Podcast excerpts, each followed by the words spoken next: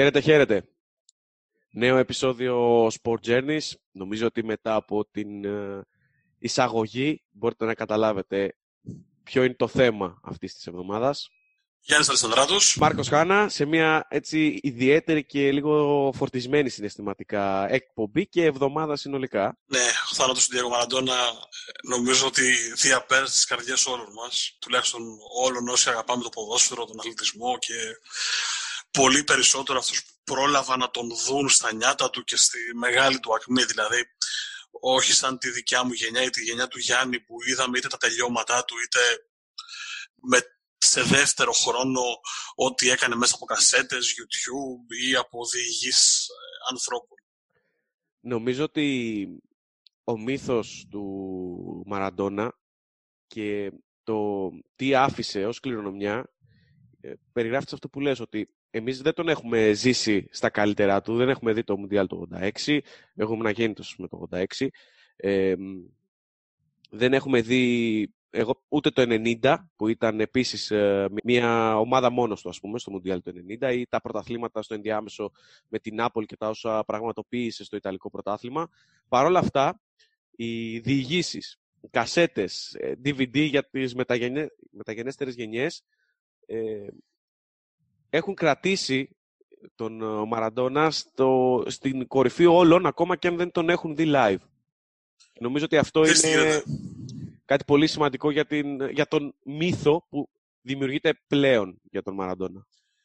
Ξέρεις τι γίνεται. Ε, ένα τα πολλά hashtag που κυκλοφόρησαν το διάστημα του από την ημέρα που το βράδυ που ανακοινώθηκε ο θάνατός του μέχρι και σήμερα που γράφουμε εμείς ήταν το αντίος με το 10 στη θέση του, του IO. Δεν υπάρχει αντίος εδώ. Δεν υφίσταται το αντίο. Δεν, ακόμα και αυτή η εκπομπή που ακούτε δεν θα είναι ε, το δικό μας αντίο στο Μαραντόνα. Δεν, δεν υπάρχει αντίο σε αυτό το πράγμα. Ο Μαραντόνα ήταν, ήταν μύθος, για κάποιους έγινε θεότητα ε, και θα παραμείνει, θα παραμείνει στη συλλογική ποδοσφαιρική μνήμη όσο κορυφαίος όλων, όχι μόνο για αυτά που έκανε στο χορτάρι, αλλά για πράγματα που είπε, για τη στάση ζωής του, για την άνοδο και την πτώση του. Αλλά αν θέλεις, έτσι σαν πρώτο σχόλιο, πέρα και πάνω απ' όλα, διότι απέδειξε σε ανθρώπους που θεωρούσαν ότι μειονεκτούσαν, ότι μπορούν να καταφέρουν. Ο Μαραντόνα γεννήθηκε σε Παραγκούπολη, ήταν αρκετά φτωχός, ε, δεν είχε συγκλονιστικά σωματικά προσόντα, δεν είχε, δεν είχε κάτι ιδιαίτερο, αν θέλεις να το, να το θέσουμε έτσι, σωματικά ή τουλάχιστον οπτικά. Αλλά όταν έπαιρνε την μπάλα... Εντάξει, ε, βέβαια, στο, στην πάροδο του χρόνου, το, το σωματικό του κομμάτι βελτιώθηκε πάρα πολύ για να αντέχει το ξύλο που έτρωγε.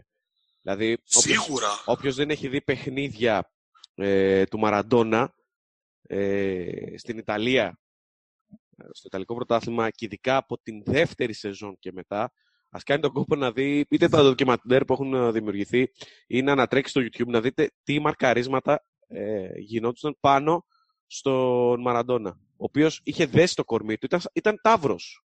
Δηλαδή ε, η παρομοίωση ε, του αγωνιστικού του προφίλ δεν ε, απέχει πολύ από την πραγματικότητα γιατί ήταν πολύ δεμένος στο πάνω μέρος του κορμού, είχε πολύ καλά πόδια με αποτέλεσμα να αντέχει το ξύλο. Δηλαδή, ε, ποδοσφαιριστές του σήμερα, όπου είναι λίγο πιο light και είναι μια εντελώς διαφορετική φιλοσοφία του ποδοσφαίρου, πιθανότατα θα είχαν σοβαρά προβλήματα τραυματισμών σε αυτά τα μαρκαρίσματα. Όλοι οι ποδοσφαιριστές που παίζουν σήμερα ποδόσφαιρο πιθανώς να είχαν προβλήματα με αυτά τα μαρκαρίσματα, όχι μόνο επειδή είναι ποδοσφαιριστές σήμερα, αλλά γιατί τα μαρκαρίσματα ήταν έτσι. Δηλαδή τη δεκαετία του 80, αυτό που του κάνει ο Ετσέα ε, στο, στο παιχνίδι της Μπιλμπάου με την Παρσελώνα, το tackling που του κάνει, δεν θα συνέβαινε ποτέ σήμερα. Όχι γιατί οι ποδοσφαιριστές είναι καλύτεροι, αλλά γιατί πλέον έχει, έχουν δημιουργηθεί τέτοια στεγανά κανονισμών στο ποδόσφαιρο, καλώς κάλλιστα, δεν, δεν προσπαθώ να πω το, το ανάποδο, για να αποφεύγονται αυτοί ακριβώς οι, οι τραυματισμοί και αυτά τα μαργαρίσματα. Παιδιά του κόβει τον αστράγαλο στα δύο, ψυχρά. Ναι. Ναι. Δεν, δεν, δεν, μπορεί να συμβεί. Δηλαδή, κανένας, όχι ο Μαραντόνα, κανένας ποδοσφαιριστής δεν θα μπορούσε να αντέξει τέτοιο μαρκάρισμα. Γι' αυτό και δεν γίνονται πλέον τέτοια μαρκαρίσματα. Μα προφανώς δεν αποδομούμε την εικόνα των σημερινών uh, ποδοσφαιριστών. Απλά λέμε τη διαφορά uh, που υπήρχε στην εποχή του Μαραντόνα με το σήμερα. που δεν είναι και τόσο μακρινή, αν το βάλεις Όχι. κάτω. 35 χρόνια πίσω είναι, δεν είναι πολλά χρόνια. Όχι σε καμία Δεν περίπτωση. μιλάμε για Και ένα μάλιστα, εντελώς ε, διαφορετικό ποδόσφαιρο. Ας, πούμε, ας πάρουμε και το τελευταίο, το 94, όπου okay, η, η, η πορεία του είναι ευθύνουσα, όμως η μαγεία που έχει στα πόδια παρα, πα- ε, παρέμεινε. Και τη βιώσαμε κι εμείς στο Μουντιάλ με εκείνη την κολάρα που έβαλε. Θα κλείσω την παρένθεση για να αρχίσουμε να παίρνουμε τα πράγματα λίγο με τη σειρά, διότι πελαγοδρομούμε μέσα από μνήμες και από το θυμικό μας και λίγο νομίζω ότι θα βγει η εκπομπή που θα πετάμε από θέμα σε θέμα. Αλλά δεν έχει σημασία. σω να είναι καλύτερα έτσι. Ε, μα το ποδόσφαιρο άλλαξε πάρα πολύ. Το άθλημα της δεκαετίας του 80 δεν έχει καμία σχέση με το άθλημα της δεκαετίας του 90. Ε, πολλό δε μάλλον με το άθλημα που βλέπουμε σήμερα. Δηλαδή, ε, ρίξτε μια ματιά και στο ντοκιμαντέρ του Κοστουρίτσα, αν δεν το έχετε δει, και στο εξαιρετικό ντοκιμαντέρ του Καπαντία ε, και δείτε λίγο τα γήπεδα, τους αγωνιστικούς χώρους, θα καταλάβετε ότι είναι ένα πολύ διαφορετικό άθλημα. Αυτό που έπαιξε ο Μαραντόνα σε σχέση με αυτό που βλέπουμε σήμερα. Τέλος πάντων, Ναι, αυτό που έπαιξε γενικότερα, ε, ε, αυτό που έπαιξαν γενικότερα εκείνες οι γενιές. Έτσι. Ναι, ναι, συμφωνώ. Στις οποίες συμπεριλαμβάνεται και ο Μαραντόνα. Λοιπόν, ε, εγώ θα έλεγα να ξεκινήσουμε. Βλέπετε, δεν έχουμε συνοηθεί καν. Είναι πολύ έτσι ιδιαίτερη η εκπομπή. Ε, τι ήταν για σένα ο Μαραντόνα, ήθελα να σε ρωτήσω. Να ξεκινήσουμε λίγο έτσι, πριν πάρουμε τα πράγματα με τη σειρά. κοίτα να δεις. Ε, καλοκαίρι του 94, εξοχικός στο δασκαλιό, μία τηλεόραση στο σπίτι προφανώς, και αυτή, ξέρεις, αυτά τα, τα μπαούλα που ήταν περίπου 1,5 τετραγωνικό έκαστη. Ε, έχω την αίσθηση ότι το μάτς Ελλάδα-Αργεντινή είναι νωρίς για τα δεδομένα της, Αργεντινής, της, της Ελλάδας. Δηλαδή είναι κάτι σε 10-11 το βράδυ. Δεν, το θυμάμαι, δεν, δεν θυμάμαι την ώρα γιατί ήμουν πιτσιρικάς, αλλά θυμάμαι ότι δεν είναι ξημερώματα.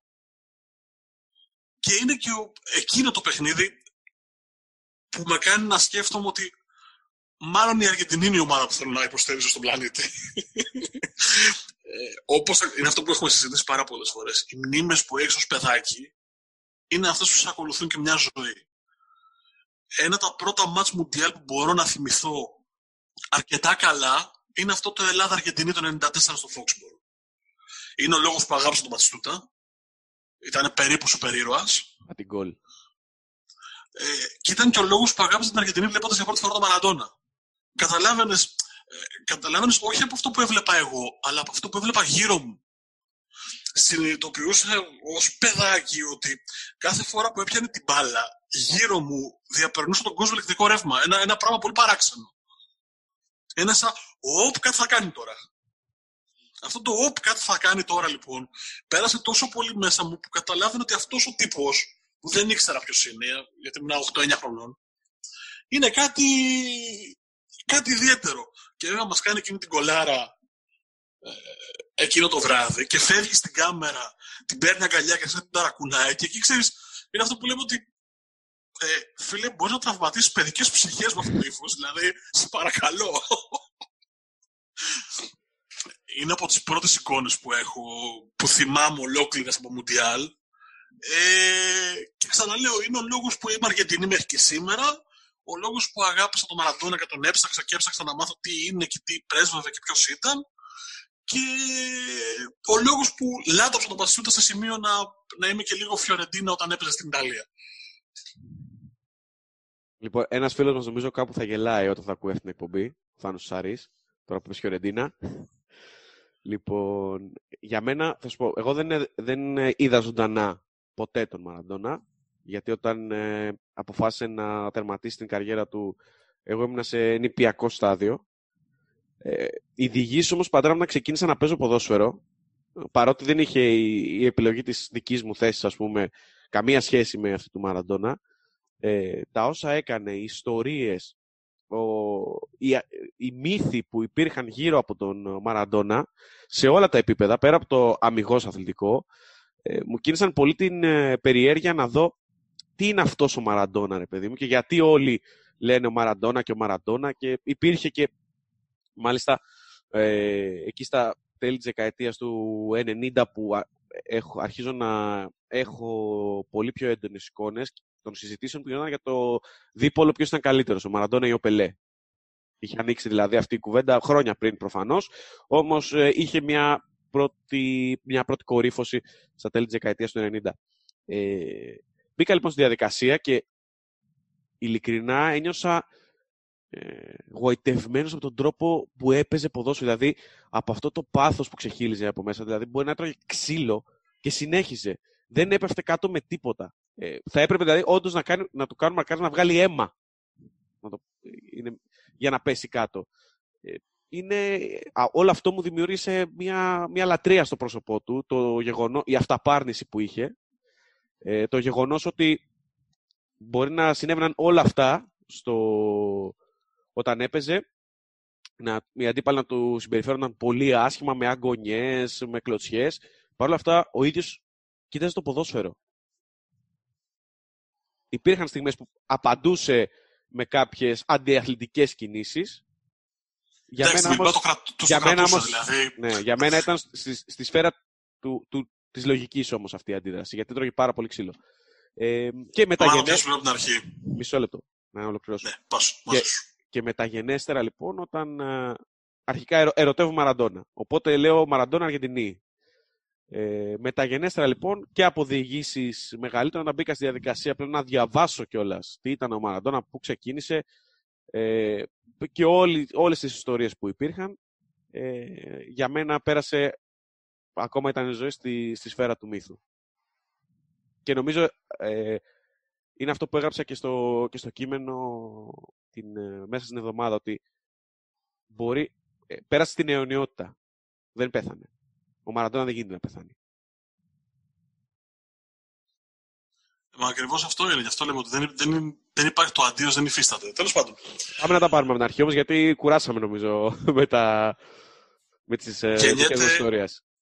Οκτώβριο, 30 Οκτωβρίου του 1960 στη Λαφιωρίτα της Αργεντινής ε, σε Παραγκούπολη προφανώς είναι το πέμπτο παιδί της οικογένειας Μαραντόνα μπαμπάς συνεργάτης πολύ φτωχή οικογένεια και όσο μεγαλώνει παιδί της μαμάς όπως λέει και ο ίδιος ένα από το ντοκιμαντέρ κυκλοφόρησαν το λέξη καθένα είναι ε, μαμάκιας όχι παιδί. Ναι, ναι, ναι. ναι, ναι. Πολύ ευγενικά το έθεσες. Ε, και στην πορεία ενσωματώνεται σε μια θηγατρική ομάδα της Αρχεντίνος Τζούνιος γύρω στα, ε, στα 14 στα 14 κάνει τεπούτο με την Αρχεντίνος ε, στα 8 μπαίνει στην τον ανακάλυψε ο σκάουτερ ε, ο, ο Κορνέγιο ένας σκάουτερ που ήταν ε, προπονητής στην ε, ομάδα των, ε, της Αργεντίνος. Έπαιζε στην Εστρέλια Ρόχα. Ε, αυτή ήταν η ομάδα της γειτονιάς, όπου ξεχώριζε, όχι ξεχώριζε απλά ανάμεσα στα παιδιά της γειτονιάς, ήταν κάτι μοναδικό όπως είχε πει ο Κορνέγιο. Δηλαδή, όταν τον πήραν, είχε πει συγκεκριμένα, όταν ο Διέγκο ήρθε στην Αργεντίνος για δοκιμές, πραγματικά δεν είχα ξαναδεί τέτοιο ταλέντο στη ζωή μου. Ναι, σκεφτείτε ότι αυτή η ομάδα η θηγατρική κάνει 136 σερή νίκες και φτάνει στο πρωτάθλημα. Για να καταλάβουμε περίπου τι έχει κάνει. Είχε το προσωνύμιο Σεμπολίτας. Ναι, η γεννημένη γύρω στο 90 είναι ξεκάθαρη αναφορά σε μια αργεντίνικη σειρά που έγινε πολύ Ταρούσα, ταρούσα. Μπορεί να μην ξέρεις, είναι ότι για 178 επεισόδια στο Σεμπολίτας, ρόλο έχει η κόρη του Μαραντόνα. Το γνωρίζω. Λοιπόν, ε, φτάνει στα Αρχεντίνος Juniors τέλος πάντων και κάνει τεπούτ το 76, 10 μέρες πριν τα 16 γενέθλιά του. Παραμένει ο νεότερος ε, παίκτης που έχει κάνει ε, επαγγελματικό ντεμπούτο σε ηλικία ε, 15 ετών, 10 μηνών και 20 ημερών είχε υπογράψει επαγγελματικό συμβόλαιο. Είναι, ήταν ο, είναι ο νεότερος επαγγελματίας ποδοσφαιριστής στην Αργεντινή. Και δεν ξέρω αν θα σπάσει και ποτέ αυτό το, το ρεκόρ. Εδώ να πούμε ότι από εκείνη την ηλικία και μετά ο Μαραντόνα, για να αρχίσουμε να βλέπουμε και λίγο προεκτάσεις έξω από το ποδοσφαιρικό, στην ουσία αναλαμβάνει την οικονομική στήριξη της οικογένειάς του. Δηλαδή, η Αρχεντίνους αγοράζει διαμέρισμα, οπότε φεύγουν από την απόλυτη φτώχεια και αρχίζουν και ε, εξορθολογίζεται λίγο η ζωή τους. Ε, με αποτέλεσμα ο Μαραντώνα να αρχίσει να νιώθει ότι θα πρέπει να βοηθήσει την οικογένειά του και τους γονείς του κατά Είναι παιδάκι, έτσι, είναι 15 χρονών. Ε, ώστε να φύγουν από τη ζωή που είχαν παλιά και να τους δώσουν μια, μια καλύτερη ζωή. Καλώς ήρθατε στη Λατινική Αμερική, θα πω εγώ. Δηλαδή, από τότε υπήρχε αυτή η λογική στη Λατινική Αμερική. Ε, πάρα πολλά παιδιά εντάσσονται στην ποδοσφαιρική βιομηχανία και στη Βραζιλία και στην Ουρουγουάη, όχι μόνο στην Αργεντινή, ε, για να μπορέσουν να δώσουν στην οικογένειά τους ε, μια καλύτερη ποιότητα ζωής. Και δεν έχει να κάνει μόνο με την Ευρώπη. Δεν φεύγουν όλοι οι ποδοσφαιριστές από την Λατινική Αμερική να έρθουν στην Ευρώπη ή να πάνε στην Αμερική που επίσης έχει αρκετά λεφτά. Ε, όμως ξεκινούν και με πρωταρχικό στόχο αυτό. Ε, θα μείνει στην Αργεντίνος Juniors για σκάρτη μια πενταετία. Να πούμε ότι στις 14 Νοεμβρίου του 1976 σημειώνει το πρώτο του επαγγελματικό γκολ κόντρα στην Σάλον Ρέτζο, στο Σαν Μαρτίν. Με την Αργεντίνο θα πετύχει 116 γκολ σε 166 εμφανίσεις. Παναγία μου. Εντάξει, εντάξει. Τι έκανε, 116, 116 γκολ έβαλε. Και θα χάσει το Μουντιάλ του 78 στην Αργεντινή γιατί τον θεωρούν ότι σωματοδομικά και ότι είναι, είναι πολύ νέος για να μπορέσει να παίξει ένα Μουντιάλ και τους στερούν την, ε, τη δυνατότητα να έχει ένα δεύτερο Μουντιάλ στη συλλογή του. Τους στερούν τη δυνατότητα να το πανηγυρίσει μέσα στην Αργεντινή και χρησιμοποιεί τη λέξη στερούν τη δυνατότητα γιατί το έχει πει ο ίδιος ότι ήθελε πάρα πολύ να παίξει σε εκείνο το Μουντιάλ και τον άφησαν έξω για λόγους που ποτέ δεν κατάλαβε. Ε, και το 81 έρχεται η ώρα να πάει στην Πόκα. Ναι. Να πούμε τώρα ότι επί δύο ή τρία σερή χρόνια πριν από το Μουντιάλ που ανέφερε ο Μάρκος ήταν πρώτο σκόρερ του πρωταθλήματος με 22 γκολ.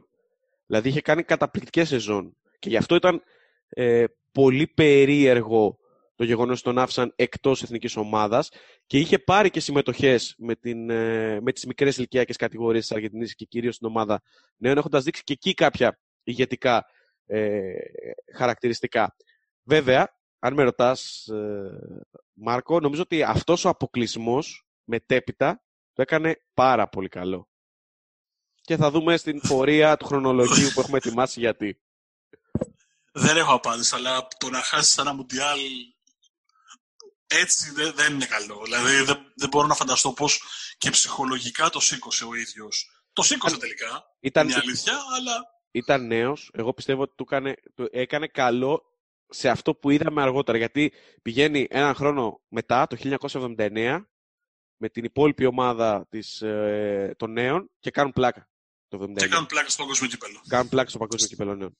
Και το 78 ή το 77 είχαν, βγει, είχαν πάρει την uh, τρίτη θέση. Δηλαδή είχε μια καλή φουρνιά ε, με ηγέτη τον Μαραντόνα, οι νέοι της Αργεντινής, που είχαν κάνει πάρα πάρα πολύ καλά πράγματα. Μπόκα, όπως είπες. Προφανώς τον ήθελε και η Ρίβερ. Εννοείται ότι τον ήθελε και η Ρίβερ. Ε, ο Μαραντόνα έχει δηλώσει ξεκάθαρα ότι εγώ δεν θέλω μόνο Μπόκα. Και αυτό κρατήστε το. Θρυλείται ότι είχε δώσει τριπλάσια προσφορά η Ρίβερ για να τον πάρει. Μα η Μπόκα σκεφτείτε ότι ε, όταν πήρε το Μαραντόνα δεν τον πήρε ως μεταγραφή, τον πήρε δανεικό με οψιόν θα λέγαμε σήμερα. Δηλαδή πήρε το μεγαλύτερο ταλέντο της Αργεντινής σε σούπερ ηλικία στα 21 του δηλαδή, ε, το μεγαλύτερο ταλέντο που είχε η χώρα, δανεικό. Με σταδιακή αποπληρωμή βάλουμε... παρακαλώ πολύ. Σωστά. Για να το βάλουμε σε ένα context, σκεφτείτε ότι η Μπόκα είναι ε, κάτι σαν τη Real Madrid της Λατινικής Αμερικής. Ε, ήταν πέντε χρόνια χωρίς τίτλο, από το 76 μέχρι το 81 που πήγε ο Μαραντόνα και πήρε πρωτάθλημα. Και από εκείνο το πρωτάθλημα το 81 ξαναπήρε πρωτάθλημα το 92. Κα... Σκεφτείτε δηλαδή τη Real Madrid να μείνει κοντά 17 χρόνια χωρίς τίτλο. Εγώ θα πω ότι πρέπει Έτσι να κάνουμε... το λίγο στο... Πρέπει να κάνουμε μια παύση να παίξει εδώ λίγο έμνος στην Μπόκα. Τον Ντάλε Ντάλε. Εντάξει, Μπόκα δεν είναι. Ε, είναι σημάδι του Μαραντόνα εξ αρχής το πώς θέλει να πάει την καριέρα του. Δηλαδή, δεν θα πάει στη River γιατί δεν θέλει να πάει στη River που θεωρεί ότι. Μάλλον για να το θέσουμε ξανά και να το πάμε στην ε, θέση του. Το Boca River είναι το super κλασικό. Είναι ένα από τα μεγαλύτερα ντέρπι στον πλανήτη. Είναι για το πολλούς, για πολλούς ακόμα σημαντικότερο και από το Real Barcelona. Ε, οι δύο ομάδες έδρευαν στη Λαμπόκα, μια γειτονιά της, ε, του Buenos Aires, μέχρι που η River έφυγε από τη Λαμπόκα και πήγε στα βόρεια του Buenos Aires, όπου υπήρχαν πιο εύπορες οικογένειες. Και από εκεί ξεκίνησε μια πολύ μεγάλη κόντρα ε, σκεφτή κοινωνικοπολιτική.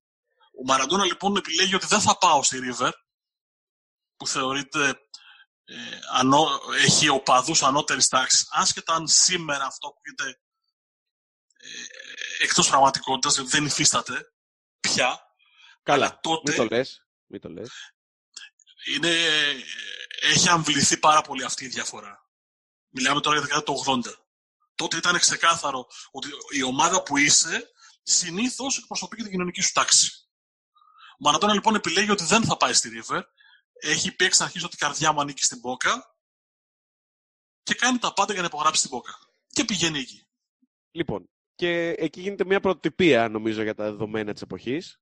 Στο πρώτο φιλικό, λοιπόν, για να τιμήσουν αυτή τη συμφωνία, Μπόκα και Αρχεντίνος, κάνουν ένα φιλικό, όπου ο Μαραντόνα παίζει στο πρώτο ημίχρονο με την Αρχεντίνος και στο δεύτερο με την Μπόκα.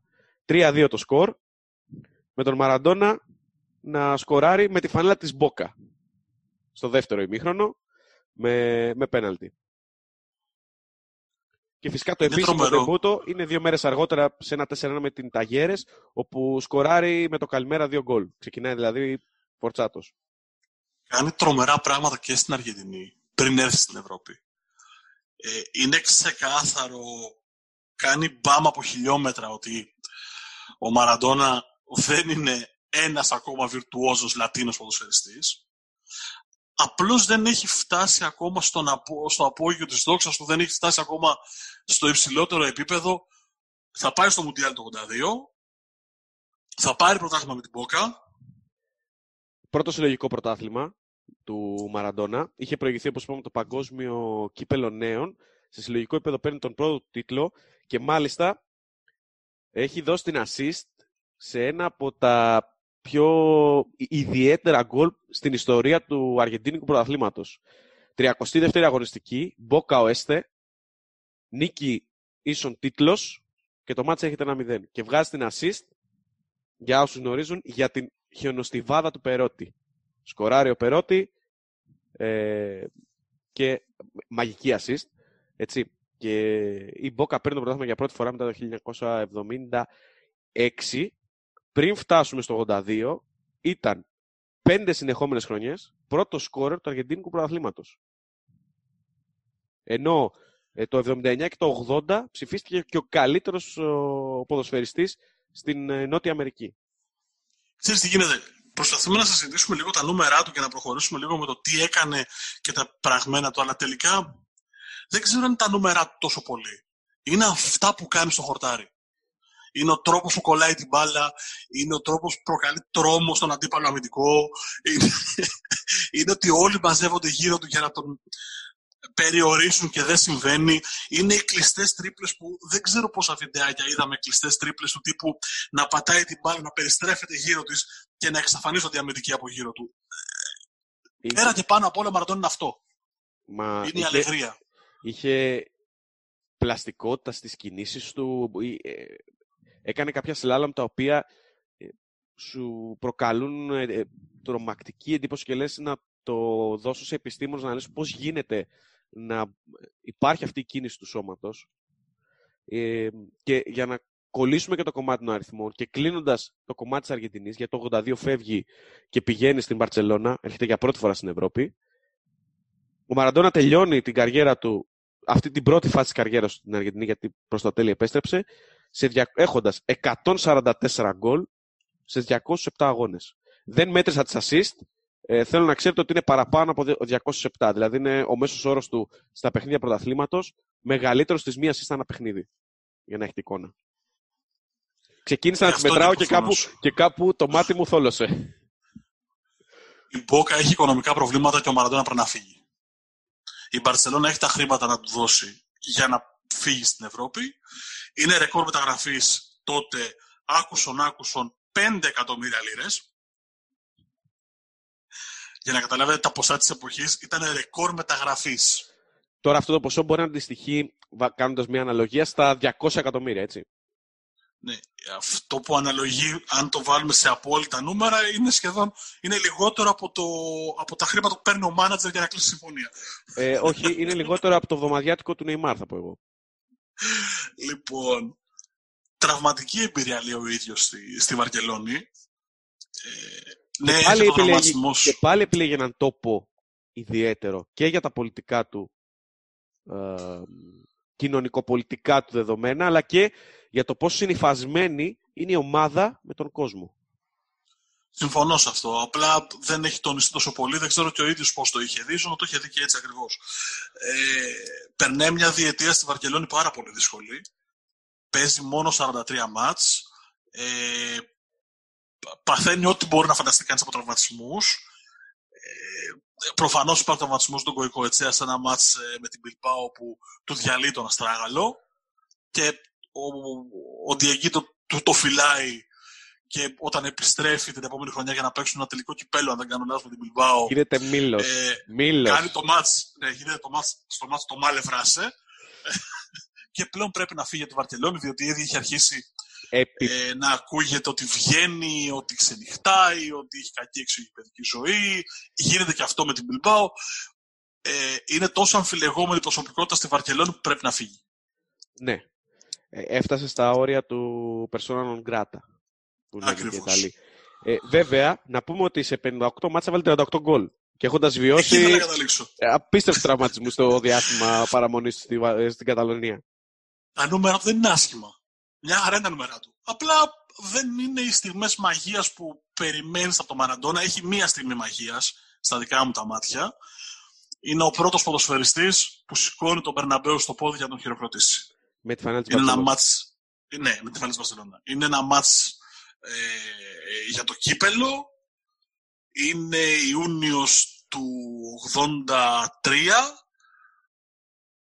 26 Ιουνίου του 83. Ο Μαραντόνα μπαίνει από δεξιά. Τριπλάρει τον τερματοφύλακα. Βγαίνει λίγο στο πλάι. Έρχεται ένας αμυντικός με την απόγνωση του αμυντικού να να κόψει το Μαραντόνα που είναι ένα μέτρο από τη γραμμή πλέον του τέρματος. Ο Μαραντόνα του σκάει μια μυθική κλειστή τρίπλα.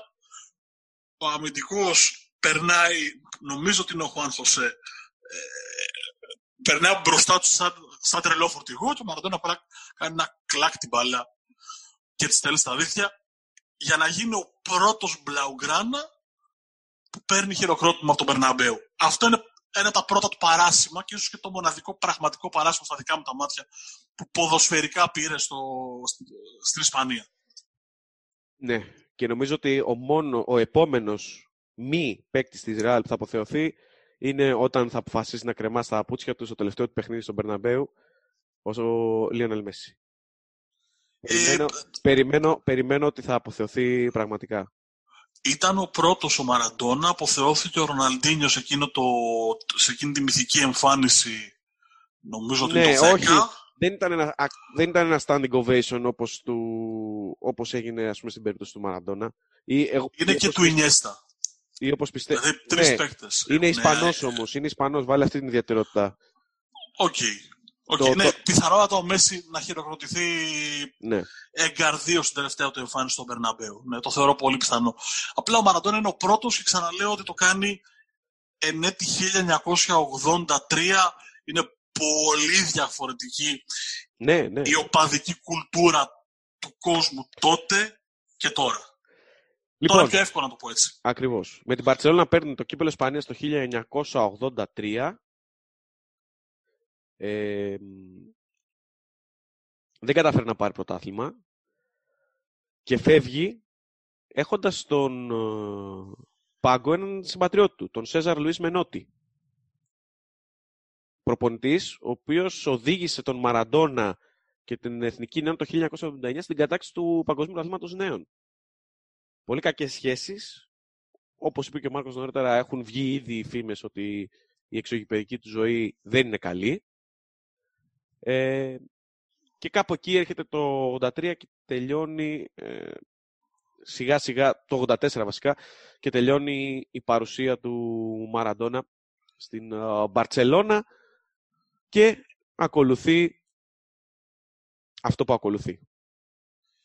Ξέρεις τι γίνεται; Ε, όλος ο κόσμος ξέρει ότι πήγε στην Νάπολη. Πάντα δημιουργεί μεγάλη απορία το γιατί πήγε στην Νάπολη. Ένας από τους λόγους είναι προφανώς στο μυαλό του ότι πάει σε μια πόλη όπου ε, δεν είναι η πλούσια πόλη. Να θυμίσω ότι εκείνο το διάστημα η Μίλαν, η Ίντερ και η Ιουβέντους είναι οι ομάδες του Βορρά που κυριαρχούν. Ε, υπάρχει πολύ μεγάλη κοινωνική απόκληση του Βορρά με τον Νότο. Ε, η Νάπολη βγάζει 13,5 εκατομμύρια σε μια απόκληση. Δεν είναι, είναι ρεκόρ μεταγραφής και πάλι. Δηλαδή γίνεται μια αναγωγή ότι εκείνα τα χρήματα αντιστοιχούν στα 13,5 εκατομμύρια, αλλά δεν είναι 13,5 εκατομμύρια, είναι πολλά περισσότερα. Με, με πραγματική αναγωγή στο, στα χρήματα που ε, δαπανήθηκαν, για να πάει στην Νάπολη. Ένα άλλο λόγος που πήγε στην Νάπολη είναι ξεκάθαρο ότι τότε ε, δεν ισχύει αυτό που ισχύει σήμερα, ότι οι ομάδες μπορούν να έχουν όσους ξένους θέλουν ή μέχρι έξι ξένους ή ε, τα διαβατήρια ήταν λίγο διαφορετικά. Τότε ήταν δύο μη γηγενείς. Ναι. Η Juventus τότε είχε τον Πλατινί, ε, γενικώς οι μεγάλες ομάδες, δηλαδή ε, και ακόμα και η Φιωρεντίνα είχε τον, αν δεν κάνω λάθος, και τον Φαλκάο τότε. Ε, είχε, ε, είχαν παίκτες πολύ υψηλού επίπεδου που δύσκολα θα τους αντάλλασαν για να πάρουν τον προβληματικό σε εισαγωγικό Αμαραντόνα. Εγώ να πω κάτι για αυτό που πες ε, στο ξεκίνημα ε, νωρίτερα. Η, η Νάπολη για την υπόλοιπη Ιταλία εκείνη την περίοδο, όπως ε, αναφέρουν και τα συνθήματα κυρίως των ομάδων του Βορρά, ήταν ο βόθρος της Ιταλίας. Ναι, ήταν μίασμα, ήταν... Και το λέω ήταν... βόθρος, ε, καταλαβαίνεις, το, το στρογγυλεύω λίγο. Ήταν πολύ πιο άσχημη η έκφρασή τους ε, για την ε, Νάπολη και τον κόσμο της. Κοίταξε, είχε, είχε κάποιο ε, μία δόση αλήθεια στο κομμάτι, επειδή ήταν η Καμόρα, η μαφία, τότε ήταν ε, στις δόξες της. Εκείνη έκανε κουμάντο. Ε, Παρ' όλα αυτά υπήρχε τρομερή ανισότητα. Και νομίζω υπήρχε και ανισότητα και στην πολιτική αντιμετώπιση αυτών των ανθρώπων. Μα είναι ξεκάθαρο, το δεκαετία του 80 ε, η Νάπολη ήταν κακή πόλη. Πάρα πολύ κακή πόλη για να ζήσεις. Η εγκληματικότητα ήταν. Δεν, δεν, όσοι δεν το έζησαν ή όσοι δεν έχουν.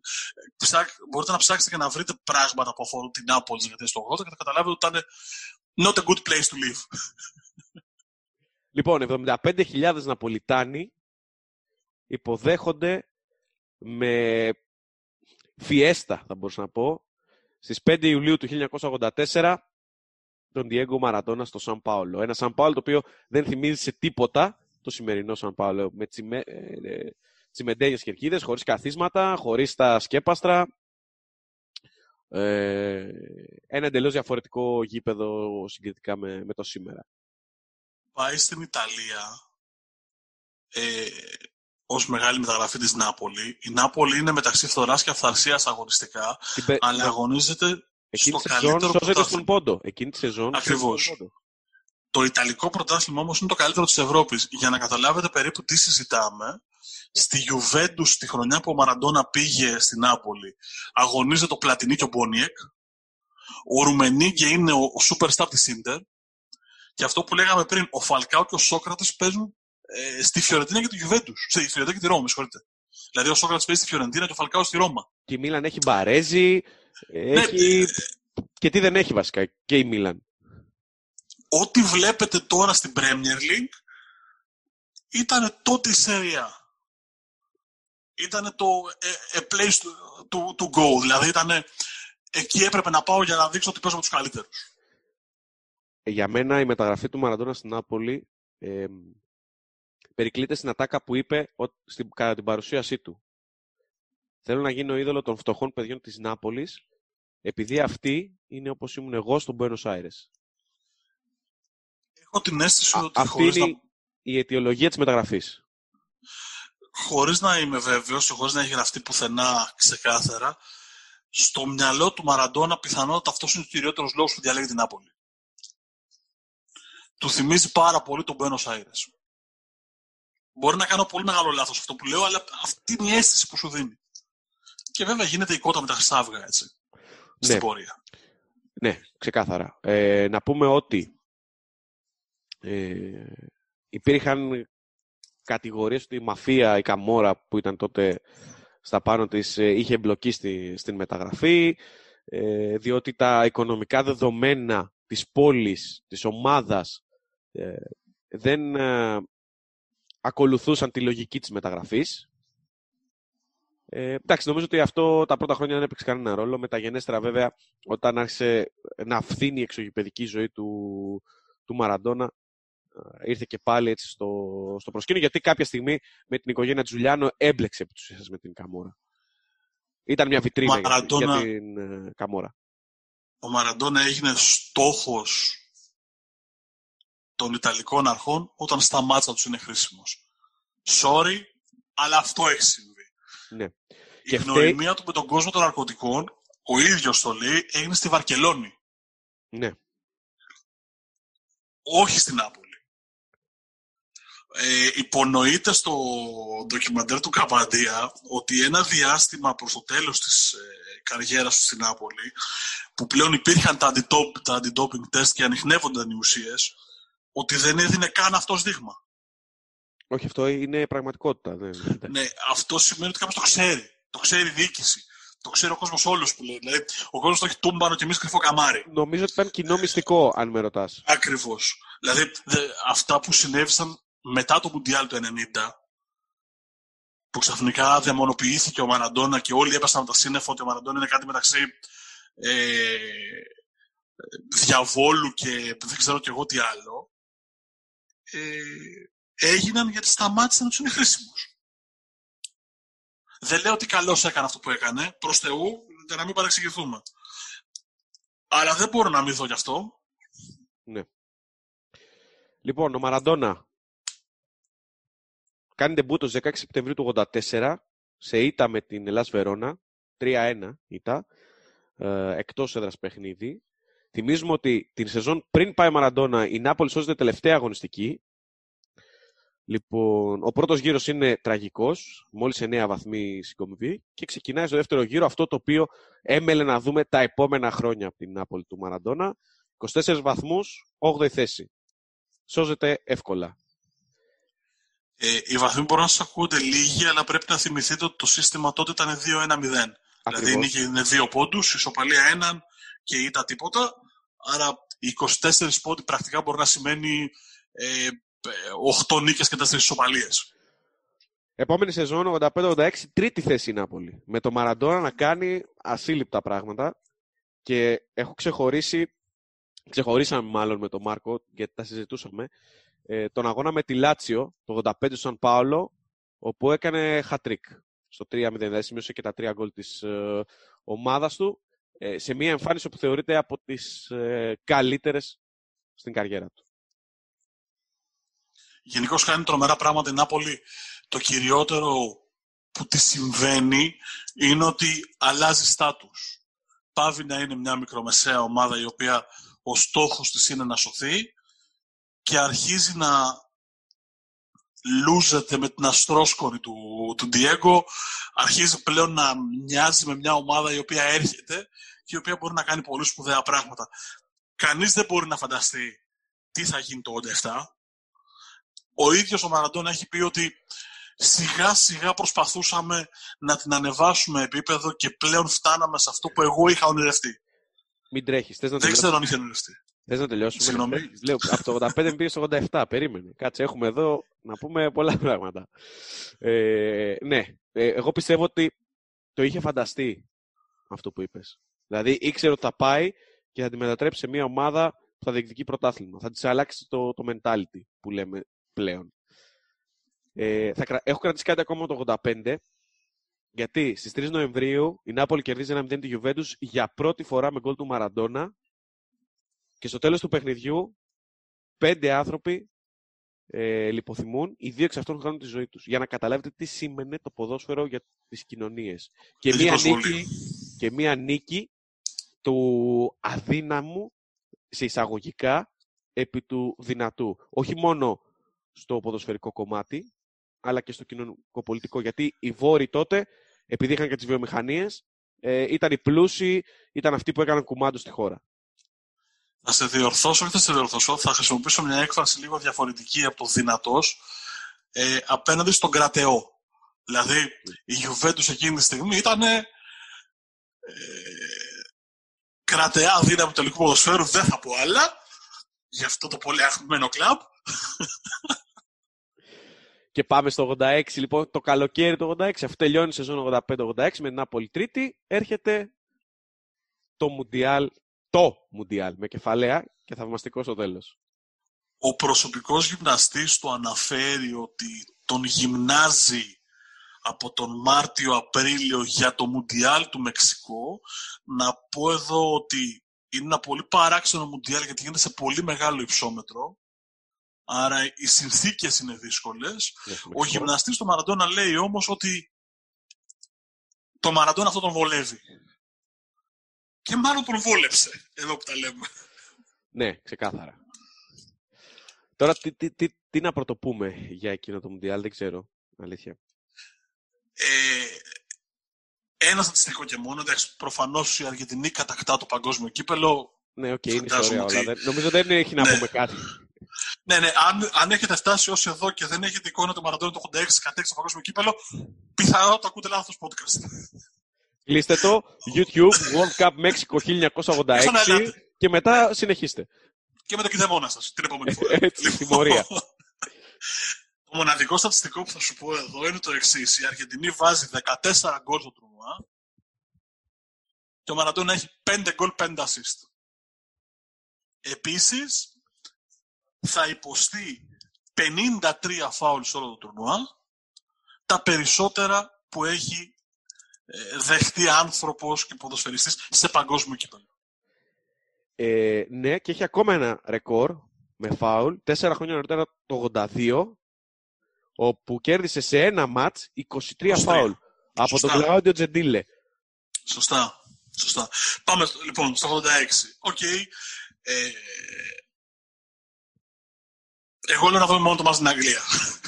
από αυτό το Μουντιάλ. Όλα τα υπόλοιπα έχω την αίσθηση ότι από λίγο έως πολύ ε, δεν είναι τόσο μυθικά όσο το ματς με την Αγγλία. Στην πραγματικότητα το ματς με την Αγγλία είναι όλη η καριέρα και όλη η ζωή του Μαραντόνα σε ένα πεντάλεπτο. Είναι η μεγαλύτερη, και να το πω με την καλή έννοια, ποδοσφαιρική αλητεία που έχει γίνει ποτέ. Και είναι με την καλή έννοια. Γιατί βάζει το γκολ με το χέρι. Ναι, OK, okay, οι Άγγλοι αρχίζουν μετά, προσπαθούν να το Και στην, μετά από δύο-τρία καρέ, τους αποδεικνύει ότι ξέρετε κάτι, ναι, εγώ έβαλα γκολ με το χέρι. Αυτό ε, προφανώς καταλαβαίνεις σε ένα θεωρητικό, πνευματικό επίπεδο, αλλά σας πέρασα όλους. Σας πέρασα όλους και σε έβαλα και γκολ. πρέπει να σκεφτούμε. Πρέπει να σκεφτούμε ότι δεν έχουν περάσει 4-5 χρόνια τα Falklands Φυσικά. Αργεντινή και Αγγλία δηλαδή, όχι δεν έχουν τις καλύτερες των σχέσεων. Πόλεμος. Είναι πόλεμος. Το μάτι είναι πόλεμος. Το μάτι έχει πολεμική άβρα. Ο Μαραντόνα έχει πει ότι στα Falklands χάσαμε 20-0, αλλά το ποδόσφαιρο είναι άλλο πράγμα. Και έτσι είναι. Στο 52 λοιπόν το ρολόι σταματάει γιατί ο Μαραντόνα ε, πηδάει μέσα στην περιοχή, βάζει το χέρι του σκοράρει για την Αργεντινή, ο διαιτητής δείχνει σέντρα, ο Μαραντόνα πανηγυρίζει. Όλα είναι υπέροχα, αλλά ο Μαραντόνα έχει κάνει το πιο διάσημο χέρι στην ιστορία της ανθρωπότητας. Και το έχει παραδεχτεί ότι, το, ότι συνέβη, δεν, δεν, δεν, καλά, δεν μπορούσε να το παραδεχτεί. Μάλιστα, έχει αξία πριν από τρία χρόνια, πριν από δύο χρόνια, πριν το Μουντιάλ του, της Ρωσίας, ε, είχα τη χαρά να υποτιτλήσω μια συνέντευξή του. Στο Ρομπέρ Πυρές. Όπου, ναι, όπου τον ρωτάνε, ε, τον ρωτάει ο Πυρές τι θα γινόταν αν υπήρχε βάρ το 86 και ο Μαραντόνα όσο πιο αφοπλιστικά μπορεί και το καταλαβαίνεις ότι το λέει ειλικρινά, δεν το, λέει, δεν το παίζει εκείνη τη στιγμή, δεν είναι περσόνα, κάνει θα με είχαν συλλάβει. Ναι. Και Δυστυχώς, τέσσερα λεπτά. ε, άνοιξε τώρα μια, μια κουβέντα πολύ ιδιαίτερη. Νομίζω ότι το VAR καταστρέφει το ποδόσφαιρο. Με τον τρόπο που χρησιμοποιείται. Συμφωνώ, δεν θα την πιάσω αυτή την κουβέντα τώρα. Όχι, όχι. Ε, απλά ε, κάνω λίγο τον παραλληλισμό της μαγείας. Δες ένα μύθο που έχει δημιουργηθεί και πόσο θα έχει αποδομηθεί αν υπήρχε VAR. Ε, τέσσερα λεπτά αργότερα ο Μαραντόνα πετυχαίνει τον γκολ του αιώνα. Έτσι το έχει βαφτίσει ο πλανήτης, διότι θα πάρει την μπάλα κάτω από το κέντρο. Θα περάσει με σπριτ και με τρίπλες έξι αντιπάλους. Θα περάσει τον τερματοφύλακα, θα στείλει την μπάλα στα δίχτυα, θα κάνει το 2-0 για την Αργεντινή και θα πετύχει ένα γκολ που κάθε φορά που το βλέπω το ξαναπηγαίνω πίσω και το ξαναβλέπω γιατί δεν μπορείς να καταλάβεις πώς το κατάφερε και πώς έφτασε σε αυτή την κίνηση ε,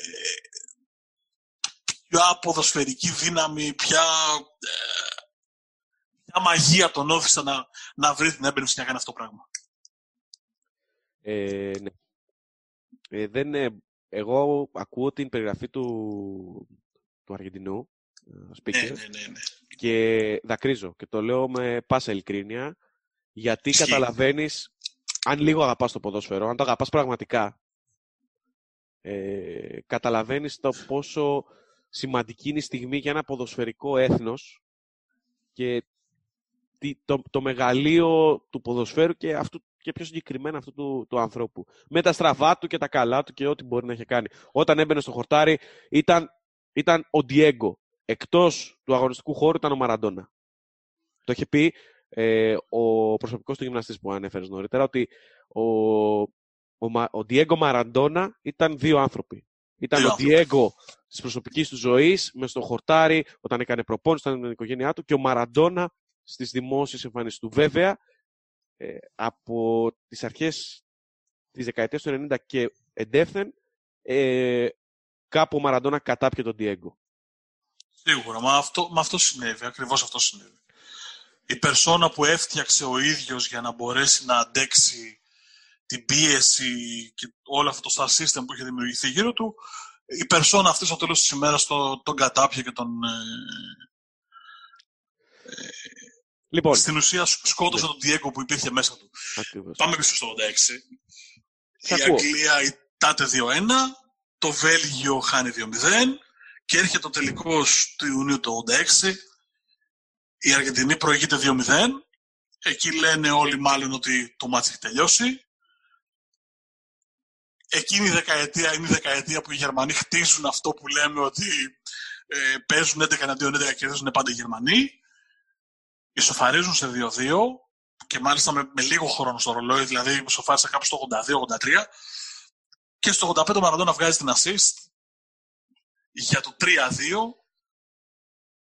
στην ουσία για να στεφθεί η Αργεντινή για δεύτερη φορά και τελευταία μέχρι και σήμερα παγκόσμια πρωταθλήτρια. Πραγματικά ήταν ένα ξεχωριστό μουντιάλ. Εγώ δεν το έχω δει. Το έχω δει σε κασέτες και εξακολουθώ να το βλέπω σε βίντεο και στο YouTube πια, τώρα που έχει... η τεχνολογία έχει φτάσει σε άλλο επίπεδο. Νομίζω ότι ο Μαραντόνα πέρα από το τρόπεο και όλα αυτά τα οποία έκανε για τον ίδιο, έχει φτιάξει καριέρες σε εκείνο το μουντιάλ. Πολλών συναθλητών του. Στην ίδια Και, συνέντευξη, και ειδικά την assist που κάνει για τον Μπουρουσάγκα. Στο 3-2. στην ίδια, στην ίδια ακριβώς συνέντευξη που σου, που σου ανέφερα και πριν στον Πειραιές, ε, όταν τον ρώτησαν για το αν είναι ο καλύτερος όλων, ποιος είναι ο καλύτερος όλων κτλ. Η απάντησή του ήταν ότι η δικιά μου γενιά ήταν η καλύτερη όλων, διότι και αυτοί που παίζουν τώρα αγαπάνε την μπάλα, αλλά εμείς ανοίξαμε το δρόμο. Ε, ναι. Εμείς που κυνηγούσαμε, για την ακρίβεια λέει, εμείς που κυνηγούσαμε μονίμως πίσω, τρέχαμε πίσω από μια μπάλα, εμείς ανοίξαμε στο δρόμο σε αυτούς που παίζουν σήμερα. Και αν το καλοσκεφτείς, ε, δεν έχει και πολύ άδικο. Ε, όχι, φυσικά. Προφανώς. Δεν έχει και πολύ άδικο. Προφανώς. Και θέλω να σου πω, κλείνοντας το κομμάτι του 86, ε, ότι παίζουν έτσι, στο Αστέκα με ρεκόρ θέασης ενός τελικού παγκοσμίου κυπέλου, 114.600 άνθρωποι, σε ένα από τα μεγαλύτερα γήπεδα του κόσμου, με Βραζιλιάνο διετήρεση. Δηλαδή, ρε FIFA, Αργε, Αργεντινή, Γερμανία και βάζεις Βραζιλιάνο δετή. Αλήθεια. Ναι, ρε φίλε. Είναι ο, ο, ο Ρωμουάλντο Αρπί Φίλιο. Ένας Βραζιλιάνος δετή. Ε, το αναφέρω. Ε, Κατάλαβες τώρα σε ποιο πλαίσιο του χαβαλέ που κάνει. Ναι, ναι, ναι, ναι, ναι. Αλλά ναι, ναι, ναι. Ρε, εσύ παίζει η Αργεντινή. Ξέρεις ότι ε, τα ποδοσφαιρικά αυτά δύο έθνη είναι ε, το κάτι άλλο η κόντρα τους. υπάρχει και το δίπολο Πελέ Μαραντόνα είναι... και βάζει ένα Βραζιλιάνο διαιτητή. Εντάξει, OK. Okay. Ε, εγώ θέλω να πω κάτι σε ό,τι αφορά τις εικόνες που είδαμε από την επιστροφή της Αργεντινής της αποστολής στο Buenos Aires, τον κόσμο έξω, τους εορτασμούς και θα το συνδέσω και με το πρωτάθλημα και με την λατρεία που του είχε η Νάπολη και ο λαός της Νάπολης. Αν προσέξετε στα πλάνα που δεν τον δείχνουν στο γήπεδο ή ακόμα και στα πλάνα που είναι στο γήπεδο, θα δείτε ότι όλος ο κόσμος τρέχει να τον αγγίξει. Είναι τρομακτικό αυτό το συνέστημα να νιώθεις ότι όλος ο κόσμος γύρω στο μόνο που θέλει να σε αγγίξει είναι να βγάλει μια φωτογραφία. Γι' αυτό και αν διαβάσετε δηλώσεις ανθρώπων που τον ζούσαν στα τελευταία χρόνια της ζωής του, δηλαδή από το 2005 και μετά, ε, δεν ήθελα να τον ακουμπάνε. Και πολλοί έλεγαν ότι μπορεί να το, το παίζει Θεός οτιδήποτε κάνω τη σύνδεση και είναι προσωπική άποψη ότι στο δικό του μυαλό το δεν θέλω να με ακουμπάς είναι ότι τον έχουν ακουμπήσει τόσοι πολλοί άνθρωποι για τόσο μεγάλο χρονικό διάστημα κάτι το οποίο είναι τόσο ψυχοφθόρο Μάλιστα ο Καπαντία λέει στο, όταν του έκανε τη συνέντευξη το ντοκιμαντέρ ότι προσπαθούσα να βρω έναν τρόπο να τον αγγίξω. Μου είχε ξεκαθαρίσει ότι απαγορεύεται να, να, να τον αγγίξεις. Το ήξερα προσπαθούσα να βρω έναν τρόπο να τον αγγίξω γιατί ήθελα να αγγίξω τον Μαραντόνα. Και κάποια στιγμή του κάνω μια ερώτηση. Ε, Αυτός δεν είναι ο αστράγαλος που σου τραυμάτισε ο Γκοϊκοετσέ και πήγα να τον ακουμπήσει τον αστράγαλο. Και έγινε τρελός ο Μαραντόνα. Κοίταξε, ε, βίωσε τρο, τρομακτικά την αγάπη του κόσμου. Δηλαδή υπάρχουν σε όλο το ντοκιμαντέρ ε, και τα αφιερώματα που έχουν γίνει για τον Μαραντόνα μπορεί να δει κάποιος την τρέλα που υπήρχε. Μπορεί να υπέγραφε αυτόγραφα επί δύο ώρες. Να έβγαζε φωτογραφίες. Δηλαδή ήταν ατραξιόν και αυτό, ε, αν με ρωτάς, είναι που οδήγησε και στο να επικρατήσει μέσα του Μαραντόνα και όχι ο Ντιέγκο. Συμφωνώ. Ε, σκεφτείτε για να καταλάβετε τι συζητάμε, ότι δεν υπήρχαν μέτρα ασφαλείας στα γήπεδα όπως τώρα που δεν μπορεί να περάσει κανείς από τα restricted areas να πατήσει το χορτάρι. Ε, ο κόσμος μπαινόβγαινε για να πανηγυρίσει γκολ. Ε, το σπίτι του Μαραντόνα ήταν μονίμως περικυκλωμένο από δημοσιογράφους, παπαράτσι και φίλους της Νάπολη που ήθελαν ένα αυτόγραφο ή ένα βλέμμα του.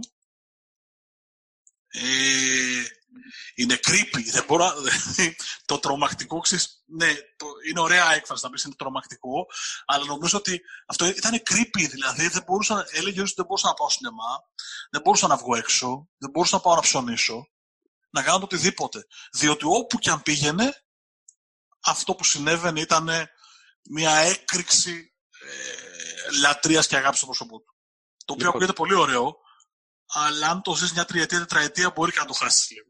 1987.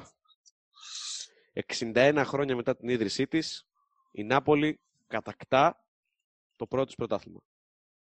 Και όπως αναφέρει σε ένα κεφάλαιο του βιβλίου του Calcio, History of Italian Football, ο John Foot, ε, ήταν η σπουδαιότερη σειρά πανηγυρισμών που έγινε ποτέ για ένα πρωτάθλημα στην ιστορία του Ιταλικού ποδοσφαίρου. Μιλάμε για ένα εορτασμό μηνών Τρεις μήνες. Ήταν κάθε μέρα παρέλαση στην Νάπολη. Βάφτηκε μπλε. Μήνες. Και θα κρατήσω και το λέω, ανατριχιάζω ολόκληρος.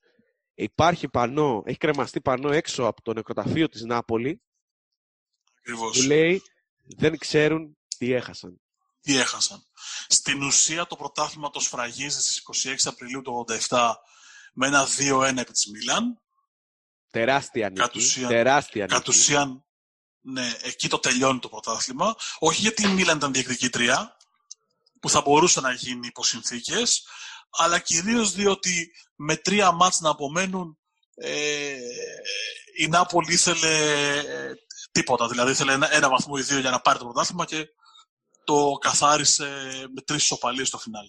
Κατακτά το double εκείνη τη σεζόν, παίρνοντας και το κύπελο. Στα. Και γίνεται, αναλογιστείτε λίγο το βαθμό της επιτυχίας. Μόλις η τέταρτη ομάδα τότε στην ιστορία του Ιταλικού πρωταθλήματος που πετυχαίνει double.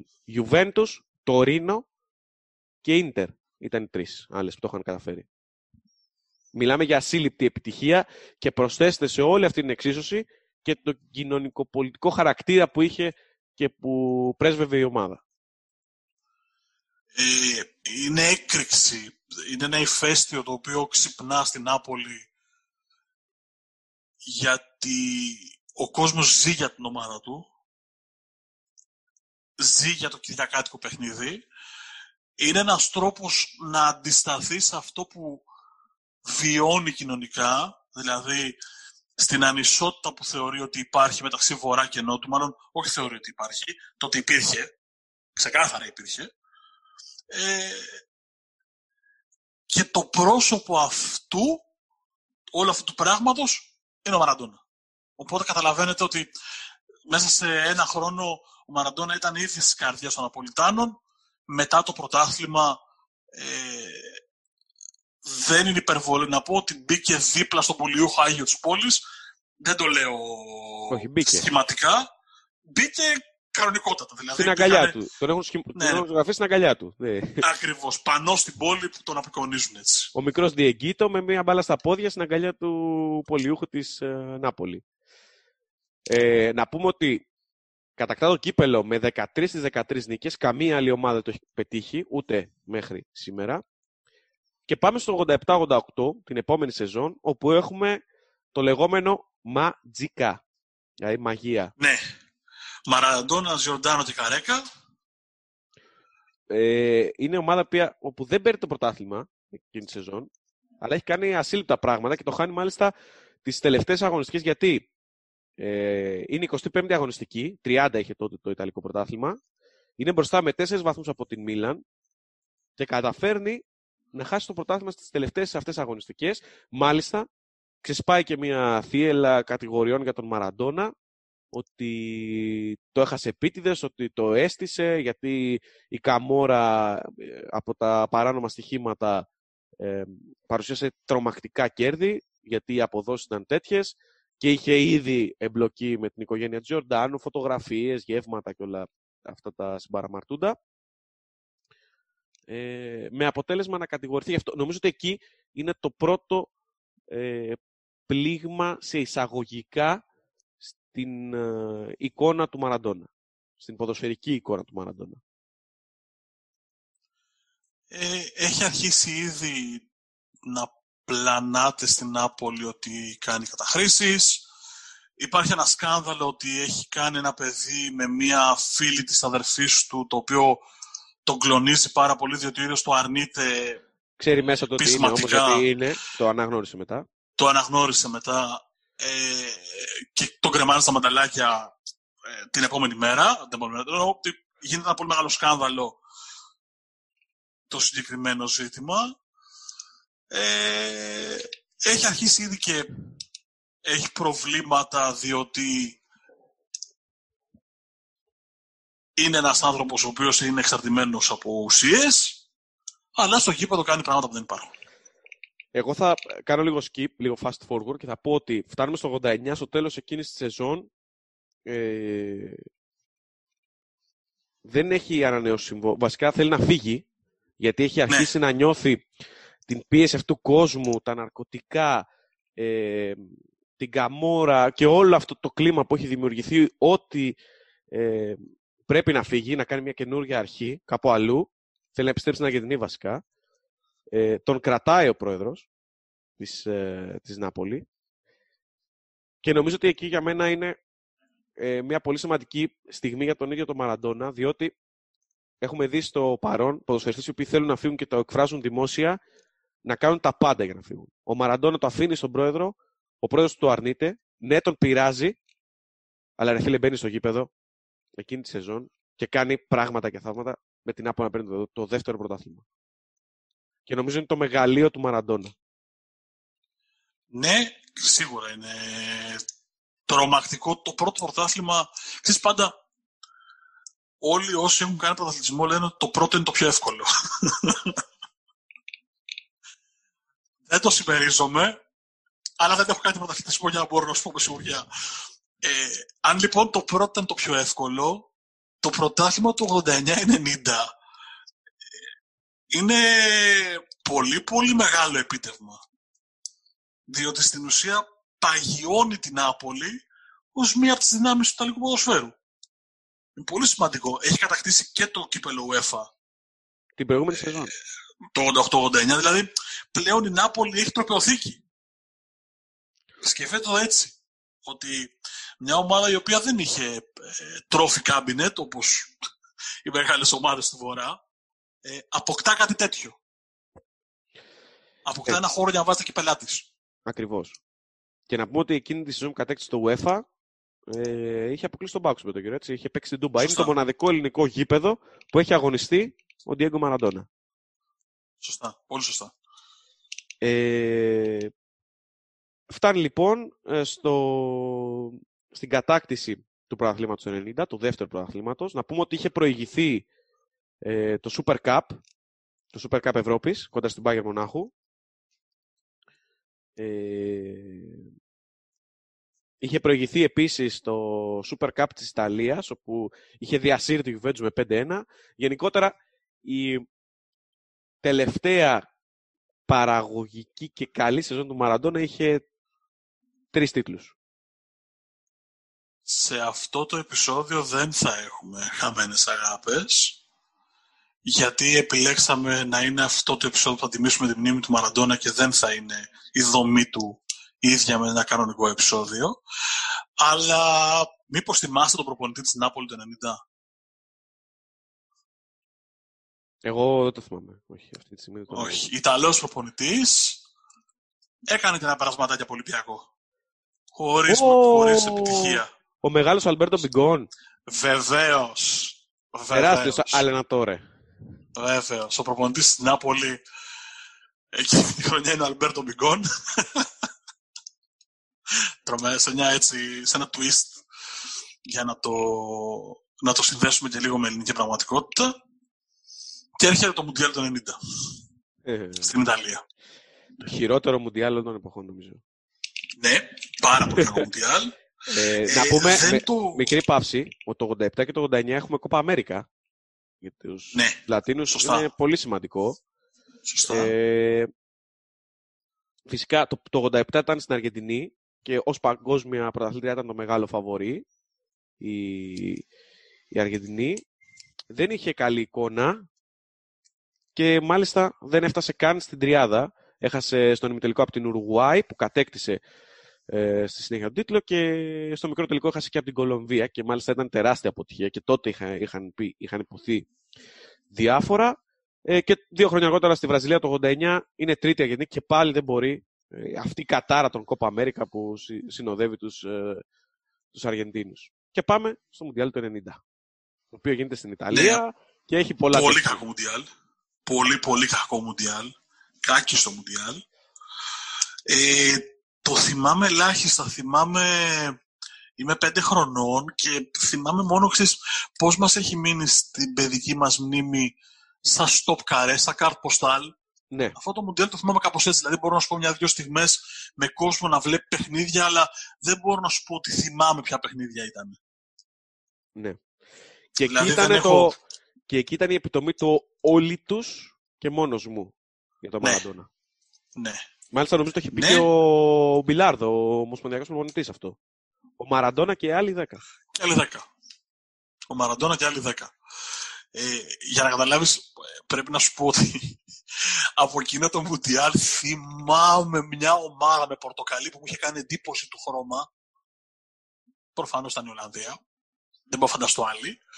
Ε, οπότε δεν μπορώ να σου πω ότι έχω μνήμες, αλλά στην πορεία, OK, okay, μάθαμε, διαβάσαμε. Είναι το Μουντιάλ του Ροζέ Μιλά. Ναι. Είναι το Μουντιάλ του Καμερούν. Ναι, ναι. το οποίο νικά την Αργεντινή στην πρεμιέρα του Παγκοσμίου Κυπέλου με ένα 0. Ε, Κουτσά στραβέ, η Αργεντινή προκρίνεται. Ναι, κέρδισε τους Δηλαδή Σοβιετικούς, κερδίζει. πήρε ισοπαλία με τη Ρουμανία. Σωστά. Κερδίζει τη Βραζιλία στους 16 με ένα 0. Με τον Μαραντόνα να βγάζει την assist. Στον Κανίγια, έτσι. Ο Σωστά. Κανίγια σκοράρει. Προκρίνεται επί των Ιουγκοσλάβων με 2-3 στα πέναλτι μετά από 0-0 με τον Μαραντόνα να χάνει πέναλτι.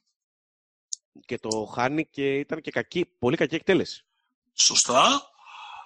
Και φτάνουμε στον ημιτελικό όπου όποιος νοσηρός νους είχε δει το καλεντάρι και έλεγε θα βάλουμε ημιτελικό στο Σαν Πάολο και υπάρχει έστω και 1% πιθανότητα ο ημιτελικός να είναι Αργεντινή-Ιταλία, μπράβο. του. FIFA.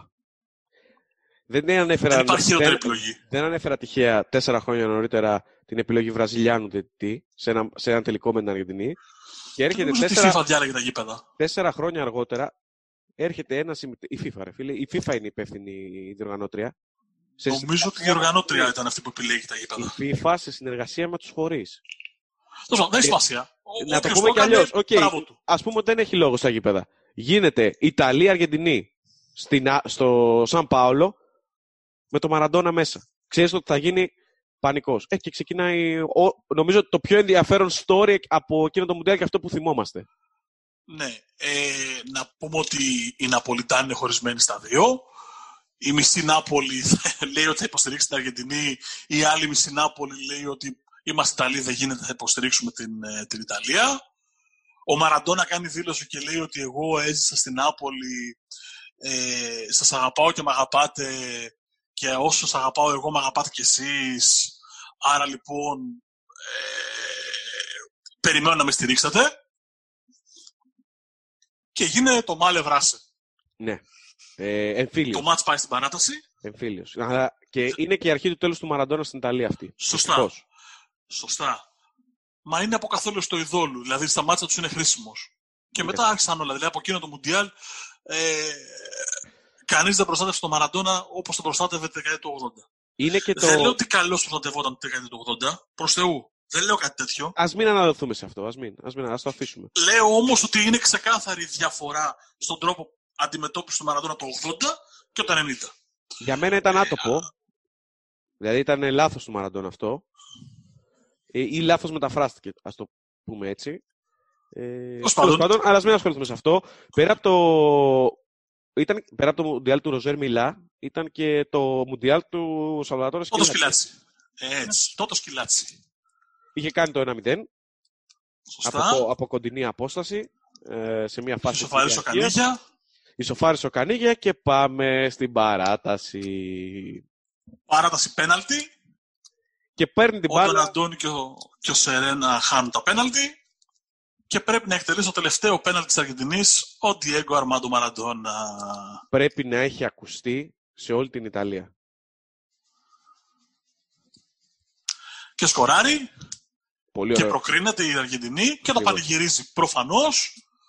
Ε, είναι ένα, μια Ιταλία σε σοκ, διότι πιστεύει ότι θα κατακτήσει το παγκόσμιο κύπελο.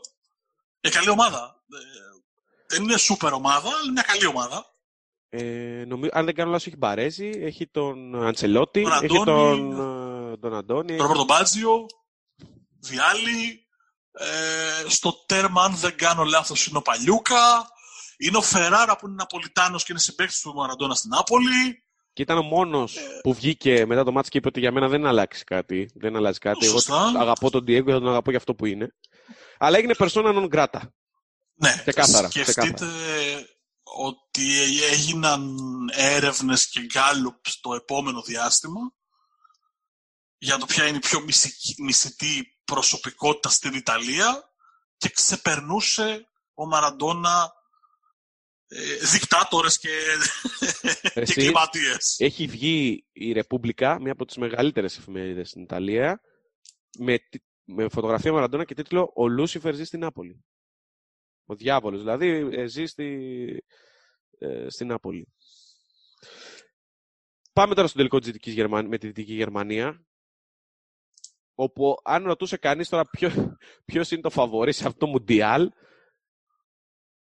νομίζω ότι θα έλεγα η Αργεντινή σε, σε αυτό το ζευγάρι του τελικού. Και όμως οι Δυτικογερμανοί Κάνουν... Ε, δεν έχει τον Κανίγια η Αργεντινή σε εκείνο το μάτς, το οποίο είναι, είναι πολύ είναι μεγάλη απώλεια. Είναι τιμωρημένος. Και δεν είναι εύκολο να ανταπεξέλθει. Δεν είναι κακή ομάδα η Γερμανία, απλά είναι μια αμυντική ομάδα, μια ομάδα που ε, στηρίζεται πάρα πολύ σε αυτό που έχει μπροστά, δηλαδή με Ματέους, Φέλερ και Κλίνισμαν. Ο Μαραντών είναι μόνος του μαζί με τον Μπουρουσάκα στην ουσία. Περίπου.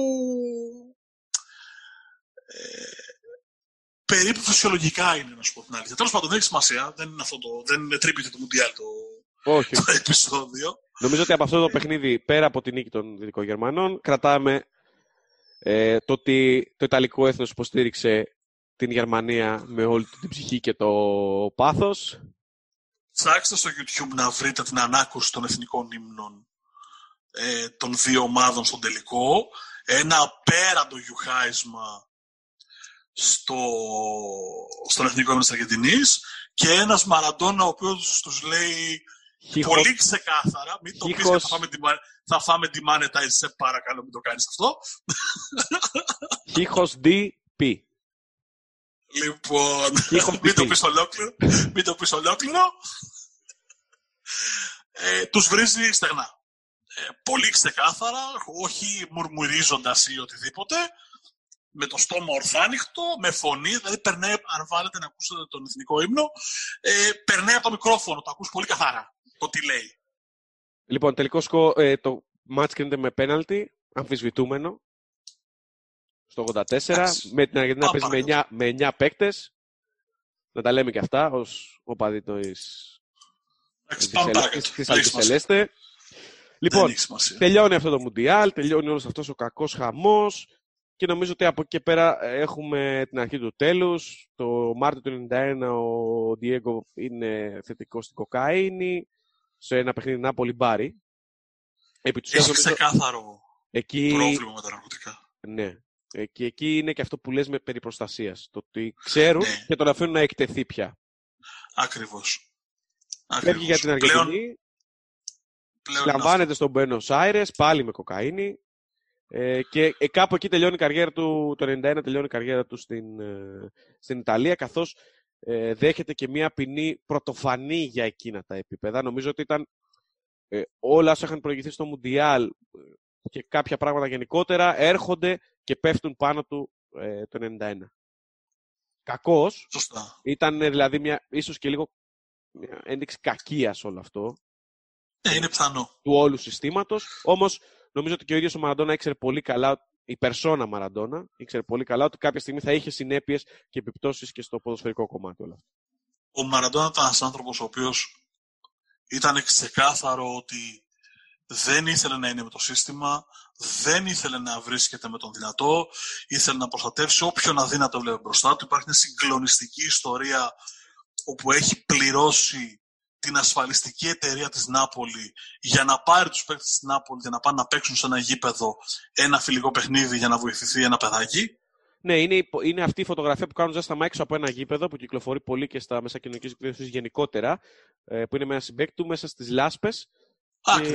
Η Νάπολη έχει αρνηθεί και ο Μαραντόνα καλύπτει όλα τα έξοδα για να βοηθήσει, όπως είπε ο Αυτό ήταν ο Μαραντόνα. Δεν ήταν μόνο η μαγεία του μέσα στο γήπεδο. Δεν ήταν μόνο ε, οι στιγμές πραγματικής έμπνευσης μέσα στο γήπεδο. Καταλάβαινες ότι υπήρχε και ένας άνθρωπος ο οποίος σίγουρα δεν κατάφερε να διαχειριστεί τη φήμη, τα χρήματα, το star system, αλλά που και στο, στην ψυχή του και βαθιά μέσα του προσπαθούσε να βοηθήσει όσο μπορούσε τους αδύνατους. Δεν είναι τυχαία η σχέση του με τον Φιντελ Κάστρο, ε, δεν είναι τυχαία η σχέση του με αρκετούς ηγέτες της Λατινικής Αμερικής, όπως αυτόν της Βενεζουέλας. Ε, δεν είναι τυχαίο αυτό που είπε πριν από καμιά 15 χρόνια για τον Πάπα και νομίζω ότι αυτό είναι το επιμήθειό μου. Όχι, δηλαδή, για τον Πάπα τα λέγε από το, από το 86. Ναι, απλά έχει πει συγκλονιστική ατάκα όταν τον συνάντησε τον Πάπα τον ζητούσαν και σηκώθηκε και έφυγε εκνευρισμένος και μέσα, και μέσα στην τρέλα λέγοντας ότι μπήκα και βρήκα ε, χρυσούς τρούλους και χρυσές στέγες άρα δεν μπορεί ο Πάπας να, μου, να συζητάει ε, για τη φτώχεια των παιδιών όταν έχεις χρυσές στέγες πουλα μία στέγη και τα είσαι παιδιά ναι. για μένα ο Μαραντώνα είναι δύο στιγμές αν πρέπει να τις συνοψίσω σε, σε δύο πράγματα. Ο προημιτελικός με την Αγγλία, που είναι Μαραντόνα 2 σε 1, Ναι. και αυτή του η ατάκα. Ναι. Έχει πει πάρα πολλά γενικά. Ε, για να κλείσουμε λίγο το αγωνιστικό και να πάμε λίγο και στα ντεσού αυτά. Γράφουμε πάνω από μία ώρα, θέλω να σου πω. Συγκλονιστικό. Ε, πάει 92-93 μετά τον αποκλεισμό που είχε και την τιμωρία στη Σεβίλη, που λίγοι το, θεω- το θυμούνται αυτό το πέρασμα και πάλι ε, ανανεωμένος στην αρχή, αλλά η δυστυχώς εξάρτησή του από τις ουσίες το, στο δεύτερο μισό της σεζόν ε, τον ε, τραβάει πολύ χαμηλά. 29 μάτς, 8 γκολ. Στην Νάπολη, την ε- οκταετία που έμεινε εκεί, 259 εμφανίσεις, 115 γκολ, περισσότερες από 70 assist, δύο πρωταθλήματα, ένα κύπελλο Ιταλίας, ένα κύπελλο UEFA ε, και ένα Super Cup ε, Ευρώπης και Ιταλίας. Ε, πάει σε Σεβίλη, οκ, πολλοί θυμούνται το προγενέστερο πέρασμά του στην, ε, από τη Βαρκελόνη, υπάρχουν κάποια εκεί ε, μήνυ, μήνυ εστίες ε, επεισοδίων σε γήπεδα που πηγαίνει για να πάει στην ε, Newell's και στην ε, Boca λίγο αργότερα να επιστρέψει στην Αργεντινή και να κλείσει την καριέρα του χωρίς όμως να έχει ιδιαίτερες ε, συμμετοχές και Στην αγαπημένη του Μπόκα. στην αγαπημένη του Boca, όντως, και στην αγαπημένη πολλών από εμάς Boca. Και πάμε στο Μουντιάλ του 94 για να κλείσουμε το αγωνιστικό κομμάτι που είναι και η τελευταία εικόνα που ο Μάρκος το θυμάται κιόλας, έχει, έχει μνήμες δηλαδή. Ε, Σκοράρει το τελευταίο του γκολ κοντά στην εθνική μας, όπως είπαμε και πριν από λίγο. Δεν ξέρω αν είναι παράσημο αυτό για μας. Παίζει το μάτς με την Ιγυρία την επόμενη, την επόμενη αγωνιστική και τον ξαναπιάνουν το παρισμένο.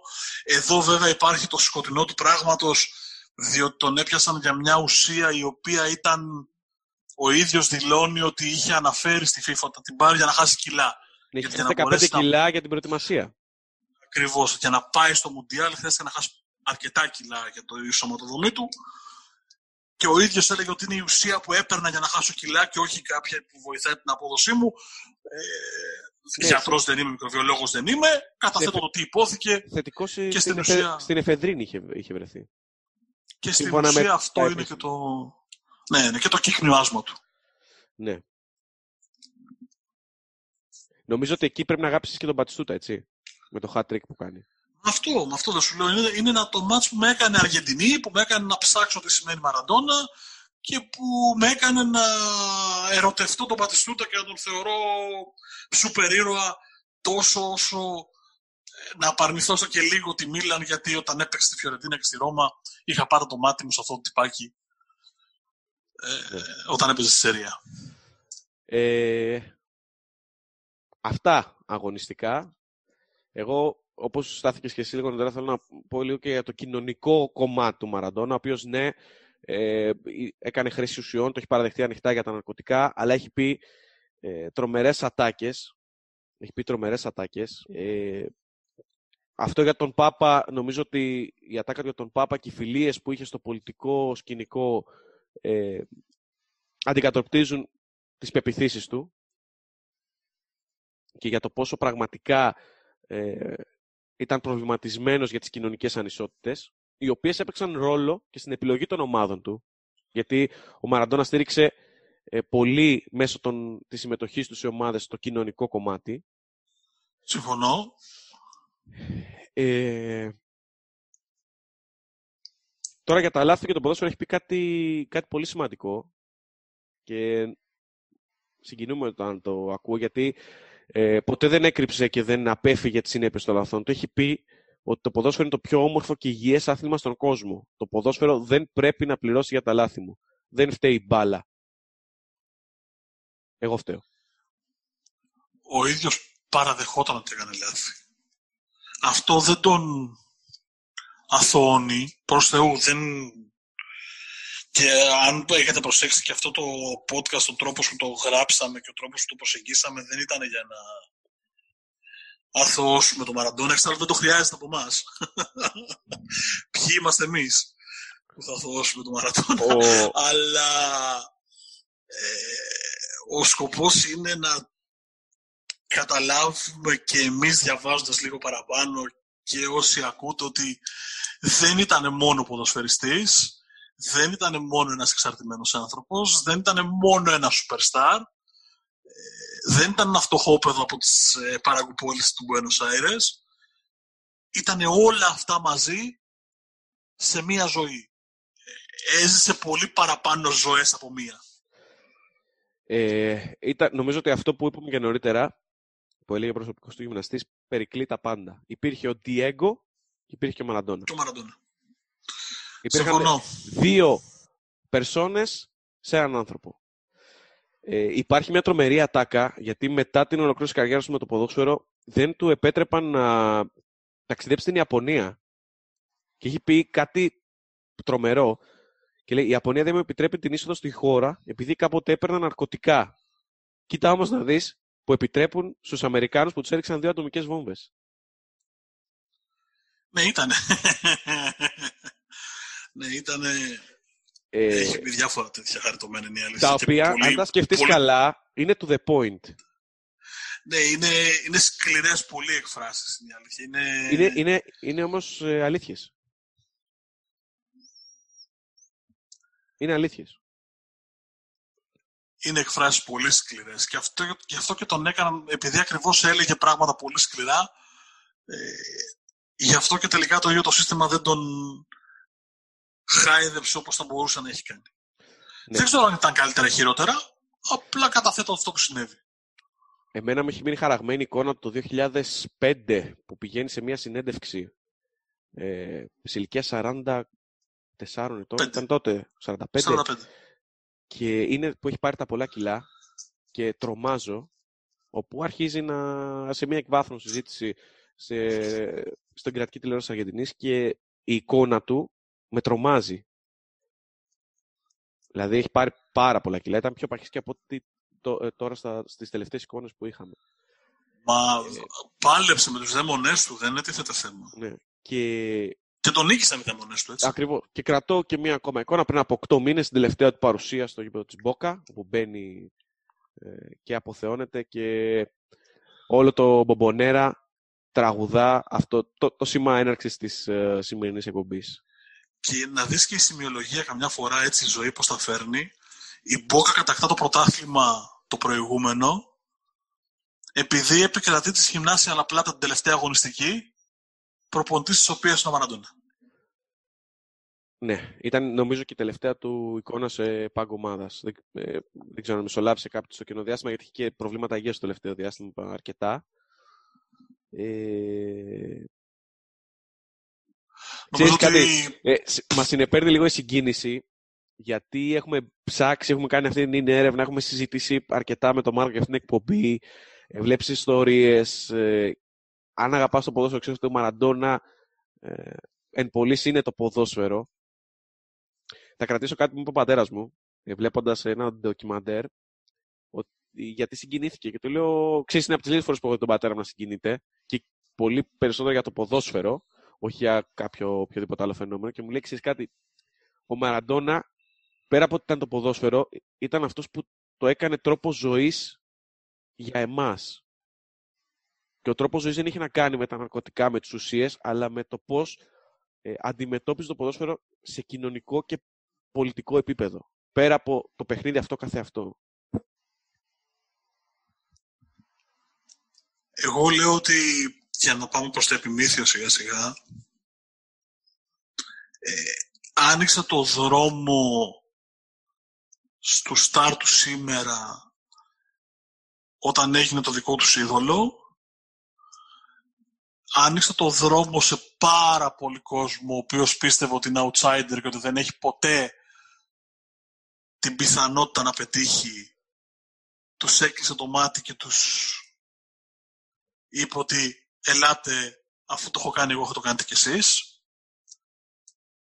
Ε, πασπάλισε με χρυσόσκονη ε, ποδοσφαιρικές μνήμες των μεγαλύτερων σε ηλικία και εμάς που τον μάθαμε στην πορεία ή που τον προλάβαμε στο τέλος του και αφήνει μια συγκλονιστική παρακαταθήκη που νομίζω πως όμοιά της δύσκολα θα μπορέσει κάποιος να την ξεπεράσει γιατί ήταν παραπάνω από ένας άνθρωπο. Ε, Τέλος πάντων, μπορώ να πω πολλά διάφορα γραφικά, δεν θέλω γιατί δεν υπάρχει και λόγος. Νομίζω ότι το μόνο που έχουμε να κάνουμε, κλείνοντας, είναι να κάνουμε μια βαθιά υπόκληση στην uh, περσόνα που ακούει το όνομα Diego Armando Maradona, ο οποίος στα 60 του χρόνια έφυγε από τη ζωή. Ήταν να τον ευχαριστήσουμε για ό,τι μας έδωσε και ό,τι μας χάρισε. Πραγματικά. Ήταν ο Μάρκος Χάνα. Ήταν ο Γιάννης Αλessandράtos. Θα μας βρείτε στο www.sportpavlagernis.gr στα μέσα κοινωνικής δικτύωσης, σε Facebook, Instagram ε, και Twitter, εκεί που ανεβαίνουν και τα podcast ε, και τα κείμενά μας. Ε, θα μας ακούσετε στο Spotify, στο Anchor, στο YouTube. Και νομίζω ότι δεν γίνεται να μην ε, κλείσουμε, μιας και έχουμε έτσι μια συναισθηματική φόρτιση, με την κορυφαία στιγμή ε, των παγκοσμίων ε, κυπέλων. Έως την επόμενη φορά να είστε όλοι καλά. Γεια σας.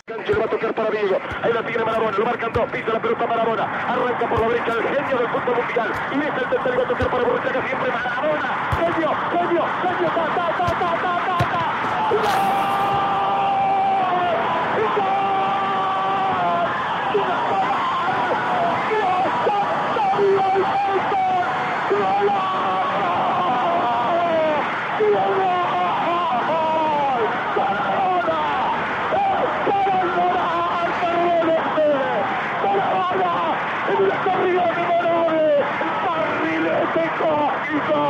¿De qué? Para que el país se por Argentina. Gracias a Dios por el fútbol, por Maradona por esas lágrimas.